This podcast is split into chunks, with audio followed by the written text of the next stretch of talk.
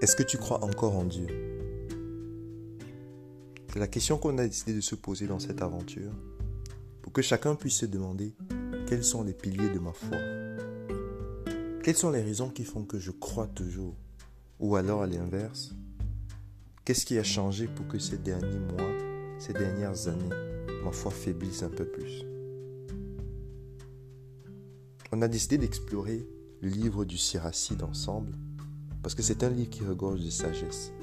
Pas juste de théories, mais de choses pratiques qu'on peut appliquer dans nos vies de façon à réellement vivre une vie de chrétien, vivre une vie de foi et à impacter tous ceux qui nous entourent.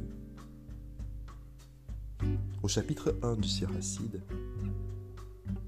le message principal c'est que la sagesse, en tout cas la vraie sagesse vient de Dieu. Et face à ceux qui se croient plus modernes, en se fiant à toutes les sagesses humaines, la Bible nous dit que la vraie sagesse consiste à se confier en Dieu et à le craindre réellement. Au verset 9, on a une emphase, on a un petit rappel qui nous dit Dieu répand la sagesse dans la création. Parce que tout ce qu'il fait est fait avec un réglage très fin. Je vous invite à regarder attentivement comment le monde a été construit quelle précision près un certain nombre de constantes dans l'univers ont été faites? Et si ça n'avait pas été fait comme ça avait été fait, ça c'est la science même qui le dit, on n'aurait pas eu la vie. On dit aussi Dieu distribue la sagesse avec largesse à ceux qu'il aime. Un peu plus tard au verset 14, on nous dit, la crainte de Dieu est le commencement de la sagesse. Peut-être vous connaissez ce verset-là. Mais toujours dans le même texte, quelques versets plus loin, on dit La crainte de Dieu est le couronnement de la sagesse.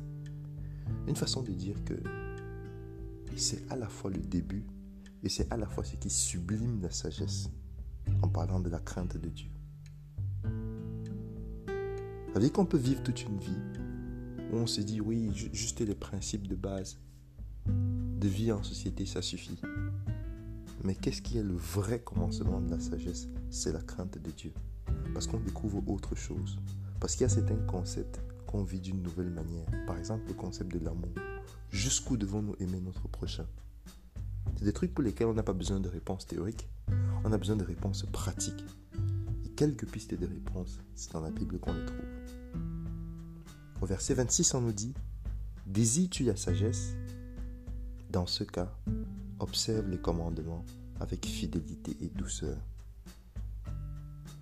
Et plus loin sur la fin, ne chante pas tes propres louanges. Tu pourrais tomber dans le déshonneur. Ça, c'est une invitation à remettre la plupart des aspects de notre vie entre les mains de Dieu. Et l'avantage de ça, c'est que Dieu est devenu finalement comme notre assurance. Il est notre assurance. Parce qu'en le mettant en avant, c'est lui qui réalise à notre place. Alors que si on se met trop en avant, nous personnellement, à la première faille, forcément les hommes ne manqueront pas de nous, de se moquer de nous. À chacun d'en tirer une leçon d'humilité, à chacun de réfléchir sur comment il peut toujours rechercher cette sagesse-là, cette vraie sagesse-là, et impacter tous ceux qui sont autour de lui. J'espère que vous avez aimé ce numéro. On se retrouve à très bientôt pour un prochain.